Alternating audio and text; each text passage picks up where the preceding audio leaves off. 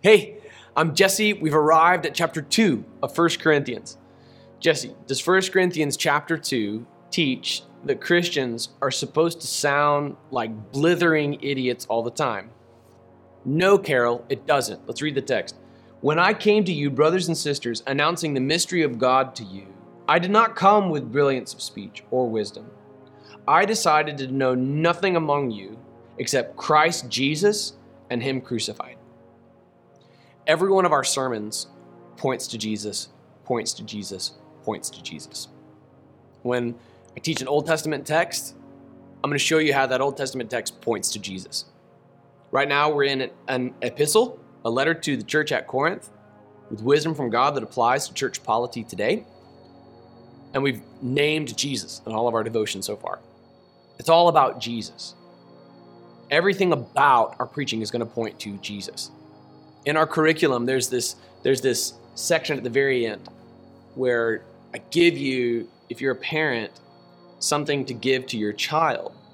And the basic approach in all of these is just to show your kids Jesus in the text. It's, it's a bridge from the text to Jesus. Now, when we did the Gospel of John, that was really easy. It's all about Jesus. But the book of Acts is all about Jesus too. The book of First Corinthians is all about Jesus too. Obadiah is all about Jesus too, ultimately. It's all about Jesus. So we don't come with wise and persuasive words, meaning it was not Paul's own wisdom. It was not imitating the philosophies of the day. Rather, it was all Christ and Him crucified. Every one of Paul's messages, all of it, it just came to the cross. It wasn't the, the big takeaway from Paul's teachings was not like, wow, that guy's really smart. It was, wow, that guy serves an incredible Savior. That guy believes in the cross. That guy has been with Jesus. It's all about Christ and Him crucified. That's why I, that's also why I share the gospel in every one of my sermons because it all just comes back to Christ and Him crucified. It's easy then to share the gospel every time. You don't have to choose between a sermon that is discipleship oriented, helping Christians become better, better Christians, or evangelizing the lost. Because if all of it comes back to Christ and Him crucified, then that's the gospel in every single sermon. 1 Corinthians chapter 2. Thank you, Dr. Tim, Timothy Keller, for writing your book on preaching because that was that that affected me profoundly years ago. He based it on this text right here. It always comes back to Jesus, back to Jesus, back to Jesus. He's just finished teaching us that we don't boast. He quoted Jeremiah 9, uh, let the one who boasts boast in the Lord. It's all it all comes back to Jesus. It's not about our wise and our persuasive words. Yeah, but Jesse, you have a reputation for using words that sound a little bit wise.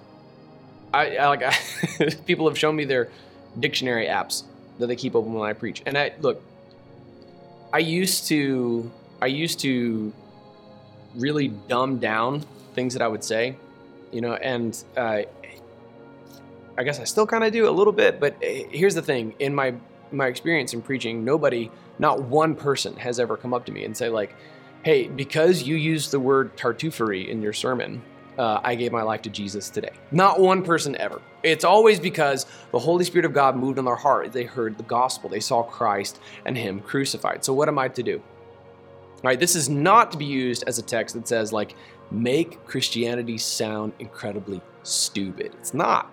It's not stupid. It's not unintelligent. It's actually the embodiment of wisdom. That's what we just saw. Christ is wisdom from God for us. 1 Corinthians 1 verse 30. He is the logos. This as you're going to see this this theme unfold, we do have wisdom. We do have all knowledge. We have all of it from Christ. And it's foolishness to the world. The world thinks of it as foolishness, but to those of us who are being saved, it is power from God. So you don't, it's not, this is not a call to sound stupid. It is a call to point to Jesus, point to Christ and Him crucified in every text, in every teaching, in the way that we live our lives. We don't boast in ourselves. We just talk about Jesus. When I moved here to Seattle, if you listen to my preaching when I lived in Tennessee, when you listen to my, some of my preaching when I lived in Florida, it sounds a little bit different from the preaching here because we live in one of the most educated areas in the country with the most, what is, some of the highest averages IQs uh, in, in the country are all right here. And so, I, you know, I'll adapt my preaching style a little bit to meet the context of where I'm, I'm preaching, and that I, I believe is suited well. And what what I what I have been blessed by is testimonies from non-believers who out of curiosity have come to church have come to hear us teach and, and, and hear what we've got going on. And, and they had this impression in their heads that christians are all just really stupid bigots or something. And then when they come in and they hear the word of god and they hear it articulated in a way that that is cogent and coherent then they're surprised by that because they have this character of christianity. They have this misrepresentation of christianity that was fed to them like those Christians just get together and talk about how to how to hurt gay people. That's what they do. And when they come, what they hear is actually it's the word of God. And when they hear it spoken with some modicum of intelligence, they're taken aback by it. But it's about Christ. That's how they end up giving their lives to Christ. Not because of big words that we use, not because of what, wisdom or persuasion that is manufactured and man made. It is all because of Christ and Him crucified. So I talk the way that I talk because it's genuine and I'm meeting the people of our area where they're at. But ultimately, in the end, None of that saves people. None of that saves people. All of it is Christ and Him crucified. Likewise, as you engage people who are far from God, it's not going to be because you outwit them. Okay, I've seen people come to Christ who were way smarter than me. It wasn't because I outwitted them. It was all because of Christ and Him crucified. It seemed like foolishness at first. The cross seemed like foolishness at first. And the Spirit began to work on their hearts. It's all about Christ and Him crucified.